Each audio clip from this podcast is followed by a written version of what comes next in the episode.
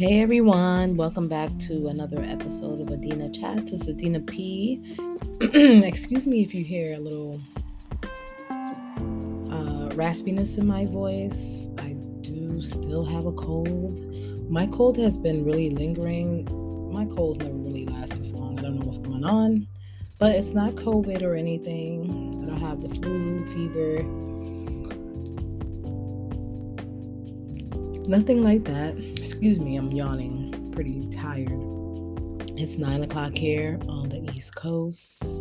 I'm in Brooklyn, baby. So it is Wednesday, January 11th, 9 p.m. This is episode 53. It is titled Handling Horniness, Sexual Tension, and High Libido. Episode 53, season 5. Here we go. So let's get right into it. So I have some questions that I'm asking myself and I'm asking my audience out there. This is more of a fun little episode. I hope you guys are doing okay. January is just such a blah month, right? It feels very, very blah after the holiday season. I think it's really set up like that. I feel like people just go right back into like severe depression or something. of course, that's not a joke, but I'm just saying people get like really sad. They're just like, eh, I don't feel like working some people already quit their New Year's resolutions already, even though it's January 11th. It's, it's quite funny, actually. Okay, so here are some of the questions. What do you do when you're feeling horny? Do you read erotica, play with toys, play with yourself, or just have sex with someone or several people? So I'll give you some of my experience. Um, I would say that when I was dealing with my teenage hormones, the first thing that I went that I went for was erotica, but I did this unknowingly I actually um, accidentally started reading it by picking up one of my grandmother's books. This was a time when I was living at my grandmother's house for a while. Um, I don't remember reading a description of the book on the front or the back. I just thought the cover looked pretty clean. It was white. It had, I think, a picture of a bedroom and some like white linens that like it was flying in the wind, something like that. So I was like, oh, this looks nice. And I think that the pages were they looked how should I say? They looked pretty like they had that worn look. You know how some journals or books will have that worn look to it on the edges. So that's what attracted me to the book also. Just the, the aesthetic of the book. And I would say I was um maybe like 13 or so. So what I would do is I would take the book with me to the bathroom often I would touch myself. I think my grandmother saw me with the book, but she probably thought it was a normal book, a regular book, because I'm always reading books. She didn't know it was one of her books. So I would I would take it to the bathroom with me often. I would touch myself, do what I had to do in there. I would have like the best orgasms I remember. Um, I would also have multiple back to back ones. And this was hidden for a while because I'm always reading books. That's how I am now. Nobody would ever know that I'm reading um, anything sexy or erotica. Well, it doesn't even matter now. I'm a grown ass woman. I'm 35. So, yeah. so that's what I did as a teenager. Um, I just remember everything being so vivid in the book. It was beautiful, romantic, but it was not a romance novel I think it was multiple stories in one, but I do know that it got the job done. So that is what I used. That's how I handle horniness in my teens when I first started feeling horny, all those teenage hormones. Uh, things have really, really changed though. I would say nowadays, I just like grin and bear it. So that means that like when I'm horny, I don't do anything about it. Or my last resort is watching like lesbian porn or something. and I'll literally watch it for 2.5 seconds and then cut it off. Um, I would also say I'm not, I'm just not quick to itch my scratch I mean, to scratch my itch, my bad. To scratch my itch because I don't want to like go out there and have sex with people that may form attachments with me. So I am definitely the type of person that can have sex with someone and never see them or talk to them again. I, I don't mean that I would like ghost or something like that. But basically, I don't care if they never reach out or don't respond or don't want to form a relationship or a friendship because I know that sex does not equal a relationship or even a friendship. That's not what it means. It means sex. You can de- definitely have sex in a friendship or a relationship, but I know that it does not equate to that. But times in the past where I have had sex with people that I was not in a relationship with, they thought that they basically was entitled to my time. And I, I know this is sounding mean, but it, it kind of, hmm, how can I say this? I feel like it transformed them in a way to show more of their true colors. You know some people wait to have sex with someone um, to see their true colors. I also feel like sex can also show show you other people's true colors, especially if you're a grounded person like me and sex does not sway you. You can't get dickmatized, you can't get pussy sized, whatever you want to call it.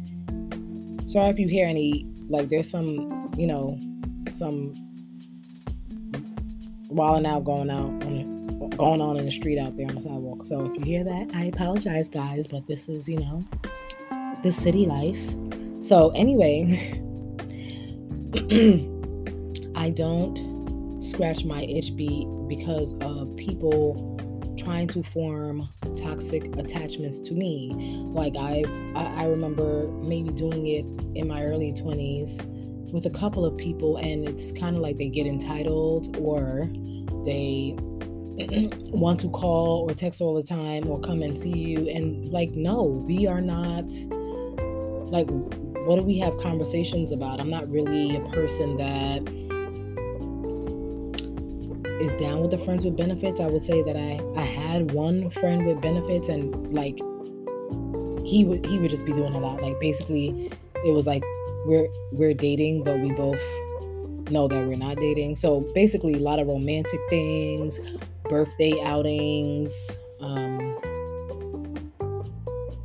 just very romantic things, talking on the phone for hours. But we were literally friends with benefits. We don't even talk anymore, but um, yeah, that's how it was. And he was not entitled to, he wasn't acting entitled to me, and I didn't act entitled to him. So there was an understanding there. But other times when I've tried it, people would act, yeah, they would show a very different side of them. Sometimes you don't always have to wait to have sex to see somebody's true colors. You can have sex with them and then see their true colors. so I think that's pretty funny. Um, the next thing is that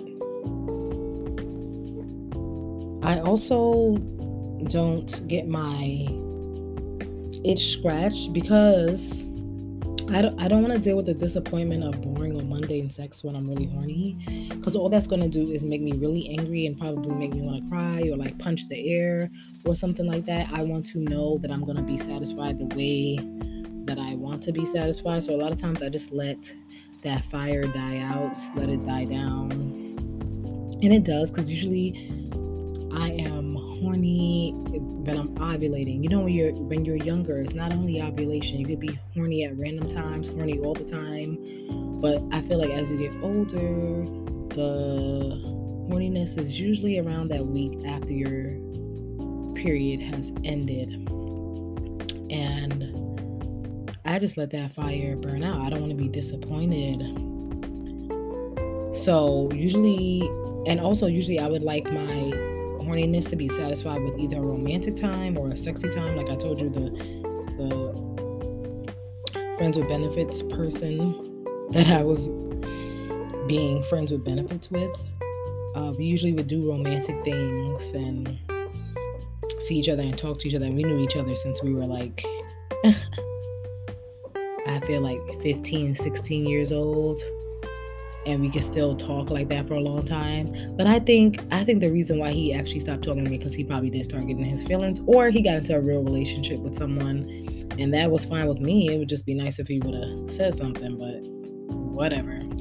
Anyways, um, like I said, I was not entitled to him. I just thought it was kind of funny, and I hope he's okay, doing well out there in the world. But anyway yeah, I like my horniness to be satisfied with either romantic time or a sexy time like a night of dancing or a date at a wine bar, etc. So I did see this wine bar on Court Street. I think it's called is it called Luna or Lara? Now, it is a legit wine bar like they literally have appetizers for dinner and it's really cheap, really really cheap. I was looking at the menu the other day. I was like, oh, this this is like cheap, but then it's cheap because you have to buy bottles of wine and the bottles of wine there's no 20 40 i think the cheapest i saw was like 70 or 60 but i really do like wine bars and i like wine. I'm trying to hold back on the alcohol but next month is my birthday so give me the wine. Anyway wine bars are sexy they they they get they get me going. I remember I went to a wine tasting some years ago. This is when I was really into dating myself again. So I went out, I met a bunch of lovely ladies, and I ran into my high school gym teacher.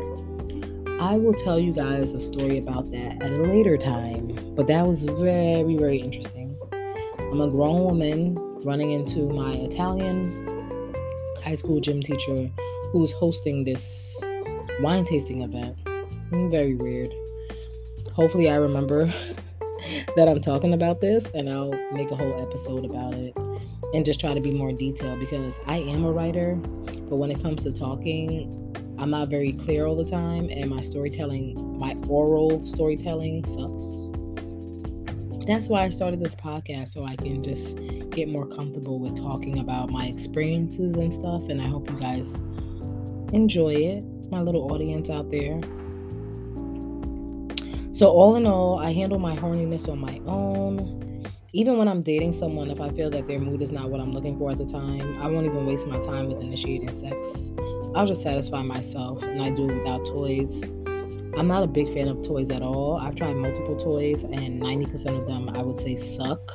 There's one, and I don't, that's no pun intended. There's only one toy that I actually do like, and it does suck, and it, it sucks and it licks, but um, it still has that vibration setting, which you, you don't have to put it on, but it, it, I'm like, why do you need 12 vibrations? This is too strong. This shit hurts. Like you, you'll be using it, and you, you're not. I'm not realizing that I'm damaging myself because after I'm done, it's like this ringing numbness and it, it like actually starts to hurt. I haven't used that. I like that toy and I haven't used it in probably a year.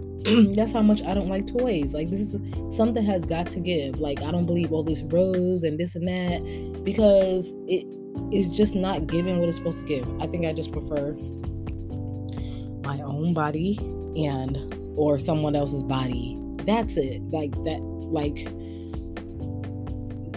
I, am not even sure how toys are so popular. Like you guys have pussies made of steel or something, and I'm talking about women. I'm not even talking about men. Like I feel like men they could take a lot of rough rough housing with their dicks. I don't know, but anyway. um, the next topic is sexual tension. When I'm feeling sexual tension with someone, I will initiate a lot of spending time together. I like having conversations about sex and sexual health. I also like digging into their past so I can get turned off if I need to sooner than later. So I feel like sexual tension is it can be kind of annoying to me when I feel it, but I know it is a very human thing and it can it can blur a lot of things so i like to get the talking get the talking get the talking make sure that the person is comfortable with my talking and asking them questions so that i can get turned off sooner rather than later. And if I'm already turned off, but I'm like, oh, I still want to see what the sex is like, and then I'm like, mm, the sex is all right, I'm already turned off. Like, we don't have to speak again. Like, this is basically you just you just ruined it yourself and you don't even know. Like people think that they could just say the most craziest things out of their mouth and people are just going to be like, "Oh, okay." And like it goes in one ear and out the other. I am taking mental notes. I am taking physical notes because that's just what I do. And I guess I do it to protect myself. Um, so I won't be let down too much. Like we have to trust those gut feelings and those red flags. It's like a fucking waste of time, people. Like, come on. the next topic is the high libido. When it comes to high libido, I probably had it in my early 20s and it has gradually faded away. Um, I'm not sure when Mrs. High Libido will revisit, but I know what it'll take for me to have that again. And I haven't received it in a very long time. Like a high libido, like, oh, I always want to have sex. I want to do it right now. I feel like um I do feel like things like fetish parties or sex parties or things like that, like it's just a very sexy party, and I don't even mean like a strip club or anything like that, can like turn raise the volume on my libido. And I think I would have to do that often. I, I think that the environment would have to be just the way that I like it. I know that sounds too too particular to some people, but that's just what I need in order to have high libido. Right? Yeah, and I haven't received it in a long time. When dealing with a partner that has a high libido, it can be very frustrating for me because, in my experience, they haven't listened to what I want I feel like you need to do exactly what I told you I like if you want me to get down with you. And I also don't appreciate my body being used just for you to come. Like you're using my body in order for you to come. And you're not worrying about me and what I like and the conditions that I want and things like that. I'm not looking for a perfect setting. I'm just looking for like just a sexy time. Like I want I want the the the sex and the sexual tension and the chemistry to be very very thick in the air. Like I want to really like you. I want to really like you and I want to feel that you like me even more than I like you. So, that is something that would get me to having a high libido again. That's one of the things. That's several of the things. There's much more, but so I definitely feel like high libido. I, I definitely feel like libido levels. I, I, I think I made up that phrase just now, libido levels, because I never heard anybody say that shit. libido levels. I feel that libido levels should be questioned before relationships and during relationships, along with any sexual trauma that you have, you and your partner have experienced and that that's for anything that's if you're you're in a if you want to have a healthy friends with benefits situation if you want to have a healthy romantic relationship a healthy yeah any type of relationship that involves that's going to involve sex i think you should definitely discuss your libido levels before the relationship, during the relationship, because things can change during the relationship, definitely. You know, the rose colored glasses are taken off. But it's really good when I feel like one of my goals for a relationship is that I have on these glasses, right? And one of them is rose colored, and the other one is like purple or something so it's not that I don't like you or love you anymore or see that everything that you are is good. It means that I have a better understanding of you. Understand your hurt and your pain. I understand how I hurt you. I take accountability for what I do to hurt you. You take accountability for what you do to hurt me. That is where the purple would come from. But I still have one lens that is red. I hope you guys are catching my analogy. That is a goal for the next relationship that I have. I want to see all of the good in you, and then I want to see the things that don't make you feel good. I want to see the things, I want to see how you hurt, what what gives you pain. I think that's very important and I would hope that the person that I'm with would see that with. I don't feel like we always have to remove the rose-colored glasses. I feel like you could have one lens that is rose, one lens that is purple. You go from there. No one is perfect. Anything that is perfect does not exist. And I hope you guys enjoyed this episode, episode 53 of season 5 of Niani Chats. And I'll see you next time. Peace out.